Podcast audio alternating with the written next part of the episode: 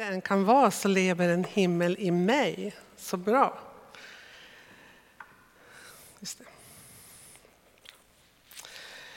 Hur kan vi leva i hoppet i en tid präglad av hopplöshet?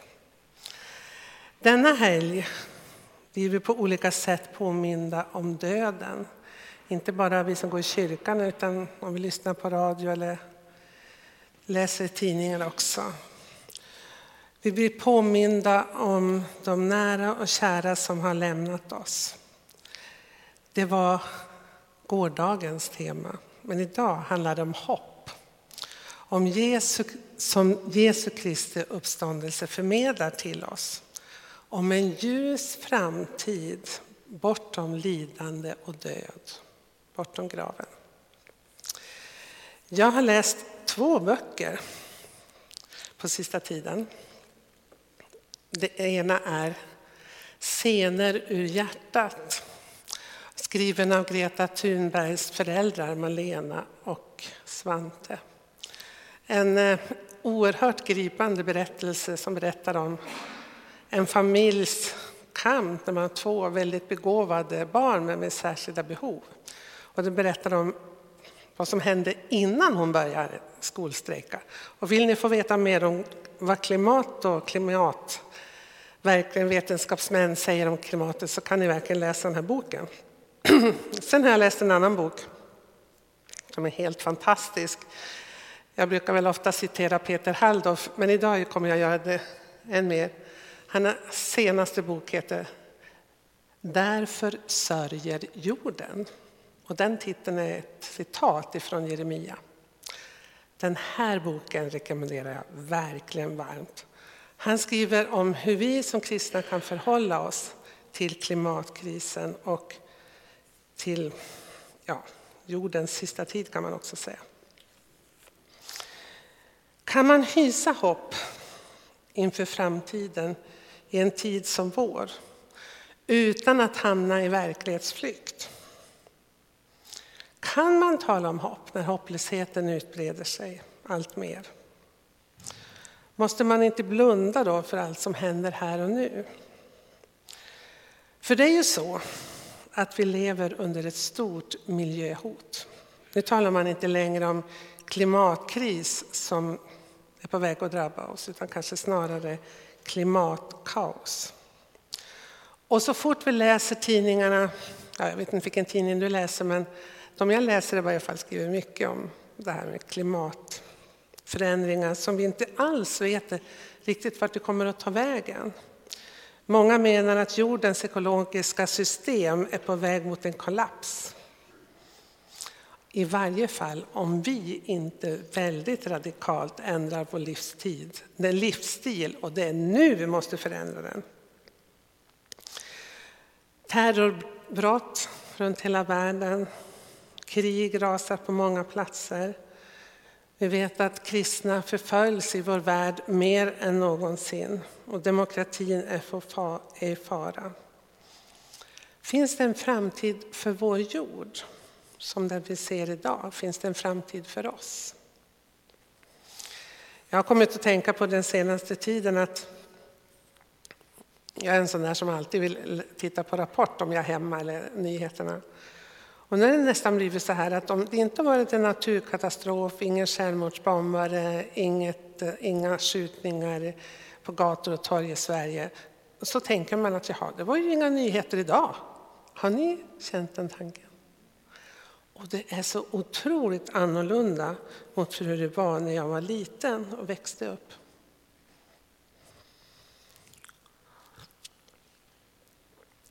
I boken av Peter Halldorf så står det så här. När det inte längre finns rationella skäl för att hoppas, kan vi då fortsätta att leva i tro och hopp? Och så citerar han i sin bok en regissör, som jag inte kan namnet på, men han, den här regissören, filmregissören säger så här. Den som är optimistisk idag är helt enkelt inte uppmärksam. Alltså man blundar för verkligheten. Men han stannar inte där utan han fortsätter och säger så här, eller ställer frågan, väljer du att hoppas?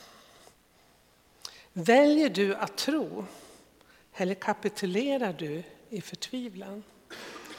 Väljer du att hoppas trots allt? Ja, hur ska vi som kristna förhålla oss till den klimatkris, eller det snarare klimatkaos som råder? Ska vi se det enbart som ett tecken på att tiden närmar sig sitt slut och att Jesu återkomst är nära? Och att vi tänker att då kommer Jesus att rädda oss från den här jorden som håller på att gå under. Jag brukar ju ofta berätta om min pappa. Och eh, jag kommer ihåg mycket från honom. Men jag kommer ihåg, han var en sån här ivrig eh, dagstidningsläsare. Och när det hände någon sån här, det hände ju faktiskt också på 60-talet, någon jordbävning eller naturkatastrof eller något, någonting annat hemskt, då sa ofta pappa, ja, det är tydligt att vi lever i den sista tiden. Han tänkte att Jesus skulle komma tillbaka snart. Och i den väckelsetradition som han levde och som jag växte upp med så tänkte man ju så här att Jesus kommer att hämta oss tillbaka, jag säger det igen, vi som tror och ta oss bort ur jorden, bort från jorden. Och vi tänker på att det Jesus själv talar om att himmel och jord ska förgås. Peter Halldorf han brottas med den här frågan, teologin. Han säger himmel och jord ska brinna teologi.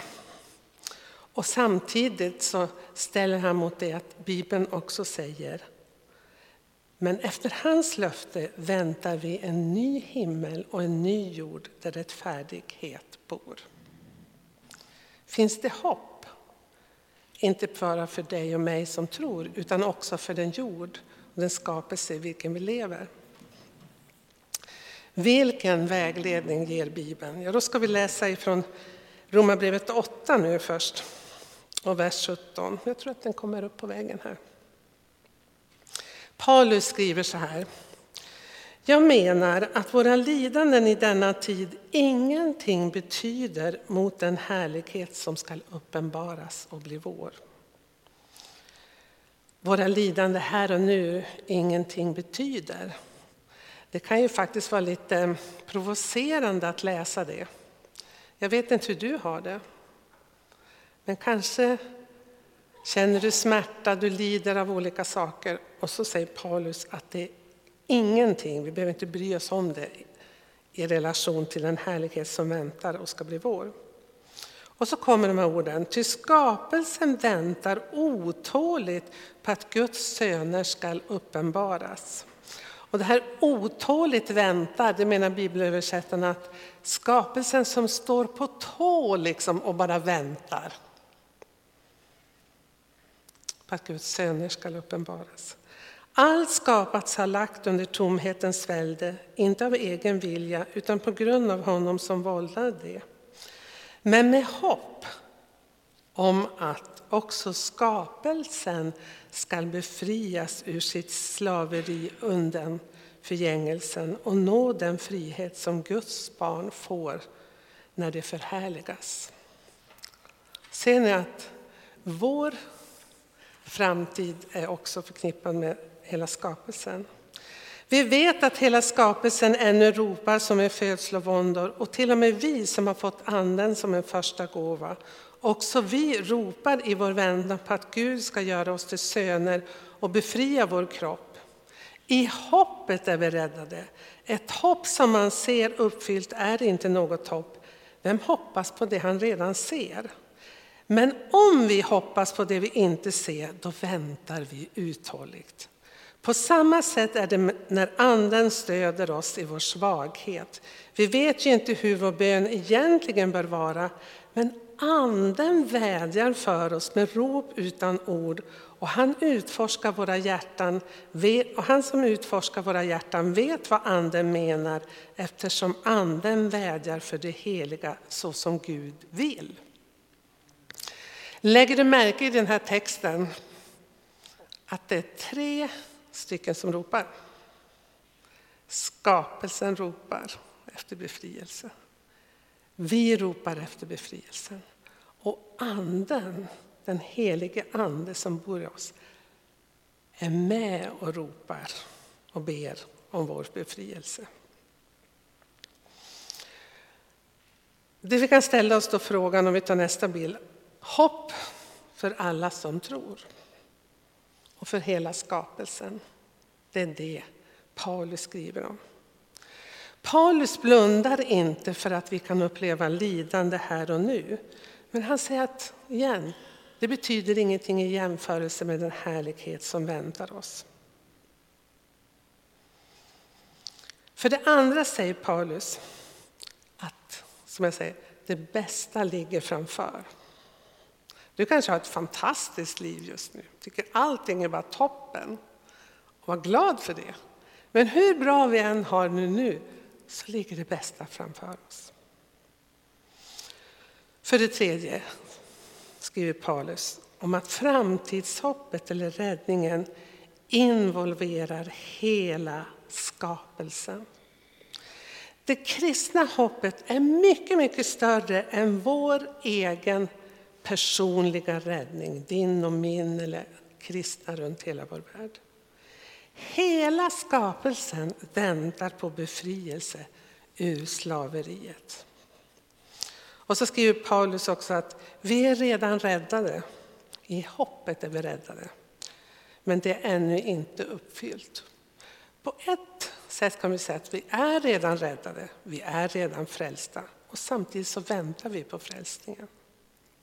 Vi är redan räddade undan förgängelsen, men vi väntar också på den fullständiga befrielsen.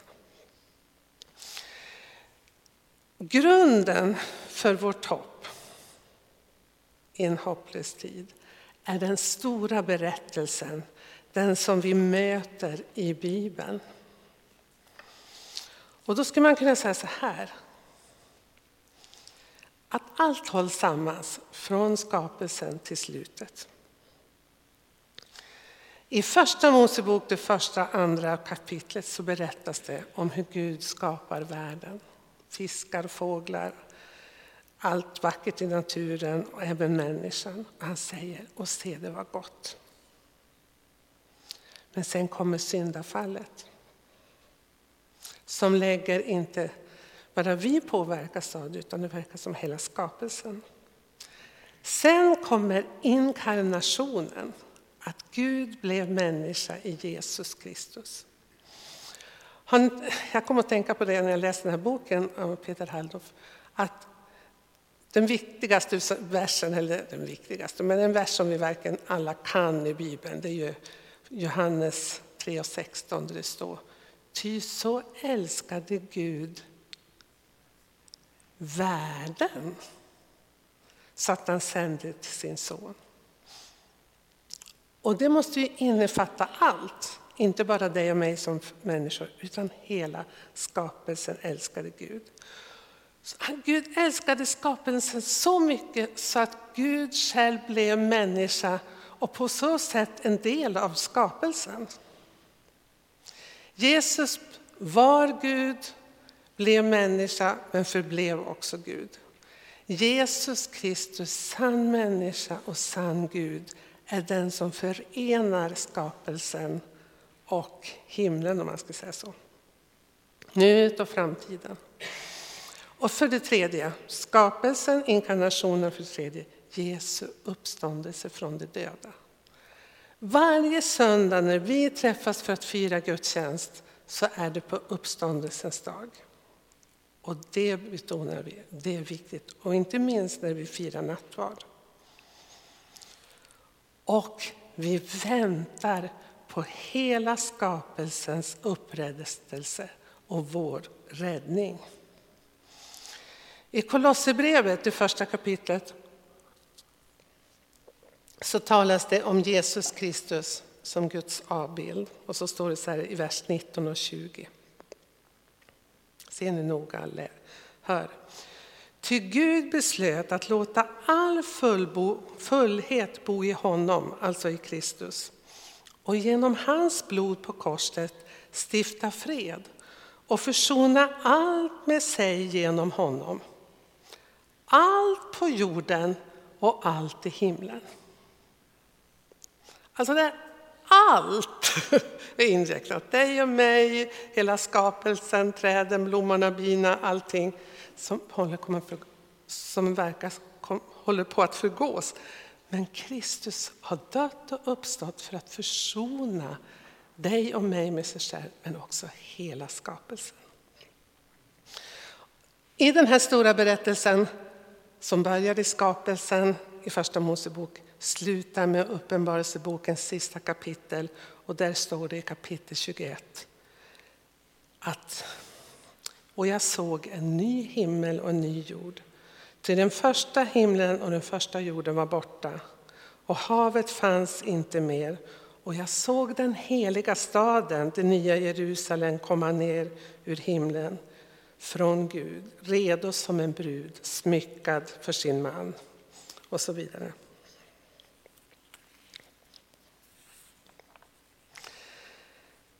Jesus, jag säger det igen, Jesus Kristus kom inte enbart till vår jord för att rädda oss människor, dig och mig, som enskilda individer. Utan han kom för att rädda och befria hela skapelsen. Är det inte fantastiskt? Om vi går vidare till nästa bild.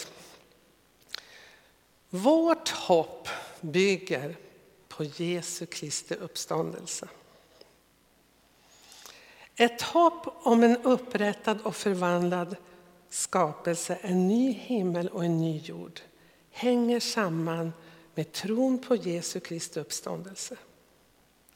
Man kan ju tycka, varför engagera sig i miljön, i klimatfrågor och så vidare, om vi tänker att det ändå ska förgås?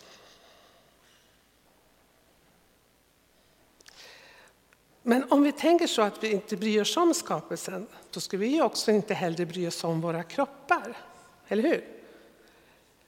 För att vi vet ju att om vi dör innan Jesus kommer tillbaka så kommer vi att läggas i jorden och förmultna. Vi kommer att försvinna i jorden. Men ändå är vi väldigt angelägna om att vårda och ta hand om vår kropp. Eller hur?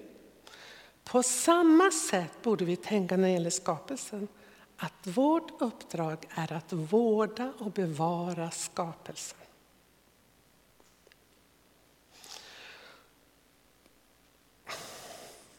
En eh, teolog som heter Tom Wright har skrivit boken Surprised by Hope. Och han säger så här. Jesu kroppsliga uppståndelse är den svängtapp runt vilken hela den kristna tron kretsar. Vi tror på kroppens uppståndelse. Det bekänner vi i vår trosbekännelse. På samma sätt borde vi tänka att vi tror på skapelsens upprättelse. Det här, jag, jag ser att ni sitter och tittar och liksom lite, undrar, är det svårt? Lite grann. Ja. Peter Halldorf han skriver så bra här, han skriver så här, vi behöver inte få allt på plats i Bibelns tal om den yttersta tiden. Men vi behöver se de stora linjerna. Och vi kan behöva hålla två tankar i huvudet samtidigt. Alltså, både himmel och jord skall förgås och efter hans löfte väntar vi på en ny himmel och jord där rättfärdighet bor. Visst är det bra?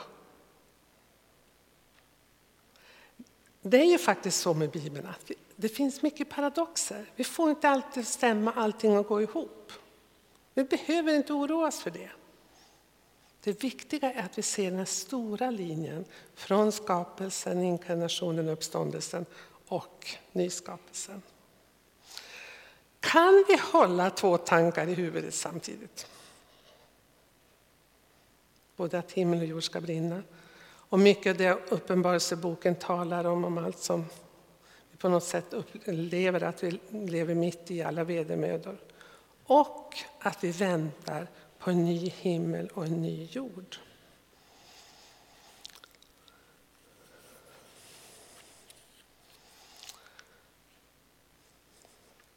Hur kan du och jag finna motivation till att agera ansvarsfullt i en tid som vår? Jag tror att vi måste bygga den motivationen på Jesu Kristi uppståndelse, tron på möjligheten att uppstå från de döda. Det kristna hoppet är inte detsamma som positivt tänkande. Att man bara lite allmänt säger att ja, men det kommer att ordna sig till slut. Det kristna hoppet föds i relation till Gud, i relation till Jesus Kristus och när vi tar emot honom i vårt inre. Men vi behöver också, för att bevara det här hoppet om framtiden som vi sjöng också i vår gemensamma sång. Det finns en framtid bortom graven. Ja, nu kommer jag inte ihåg texten. Det finns djup i Herrens godhet och så vidare, den vi sjöng. Vi behöver regelbundet fira gudstjänst. Och söndagen är ju den första veckodagen. Och många teologer på, menar att man skulle kunna säga den åttonde dagen. Alltså den, den dag när Jesus uppstod. Och varje gång vi firar nattvard så förkunnar vi Jesu död och bekänner hans uppståndelse tills han kommer åter. Och Tom Wright som jag nyss citerade, han säger så här, om vi återkommande firar Herrens död och uppståndelse så kan man säga att det påverkar oss att vi blir uppståndelsemänniskor. Det är bra ord, uppståndelsemänniskor att leva i. Inte leva i förtvivlan, leva i hopp. Och det är Kristus som är vårt hopp. Han är vårt hopp. Han som var, som är och som kommer. Jesus är vår räddning här och nu, men han är framför allt, inte minst, vår framtid och vårt hopp framåt. Vi behöver fira gudstjänst. Vi behöver också hämta styrka i den kristna gemenskapen, stödja varandra i det här uppståndelsehoppet, uppmuntra varandra. Men jag tror också att vi behöver sträva efter att leva ett mer ansvarsfullt liv i relation till skapelsen och jordens resurser. Och nu talar jag till mig själv. Jag behöver göra det. Vi behöver omvända oss från en livsstil som leder till en ekologisk katastrof. I veckan här har det stått i Dagen och ni kanske läst och hört att det var en stor katolsk konferens i, i Brasilien där, och där man har myntat det här begreppet ekologisk synd. Och det handlar om att vi syndar mot skapelsen när vi ja, roffar åt oss mer än man behöver, tär på jordens resurser. Vi behöver den dagliga omvändelsen från det. Och vi behöver förändra vårt sätt att leva och gå i riktning mot, som Peter Haldo säger, större enkelhet, återhållsamhet och varsamhet. Större enkelhet, återhållsamhet och varsamhet. Inte den här överflödskulturen som vi har. Jag tänker på när mina föräldrar gifte sig. Då köpte man ett möblemang och så hade man det nästan hela livet. Och när jag gick och läste teologi på, i Örebro, då bodde jag ett år i en liten etta. Det var ett ganska stort rum, en etta och ett kök. Toaletten var minimal, man fick backa in för att kunna sitta på den. Och det fanns i stort sett inga garderober. Och så får man höra att ja, men på 30, 40 och 20-talet då bodde det stora familjer med tre, fyra barn. Fem, sex kanske i de här ettorna. Och då tänker man, hur fick de plats med alla pjäxor och alla vinterkappor och alla sommarkappor och alla kläder när inte jag får nästan plats med mitt? Jo, man hade inte så mycket.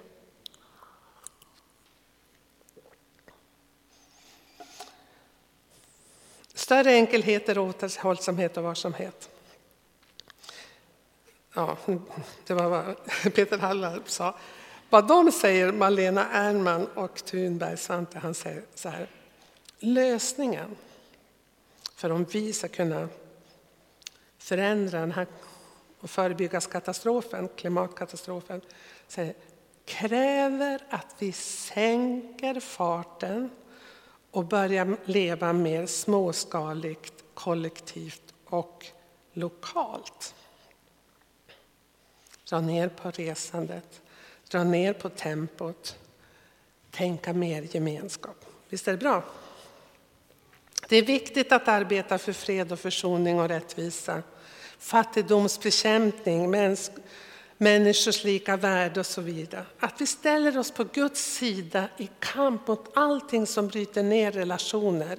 Relationer mellan oss människor men också relationen till skapelsen.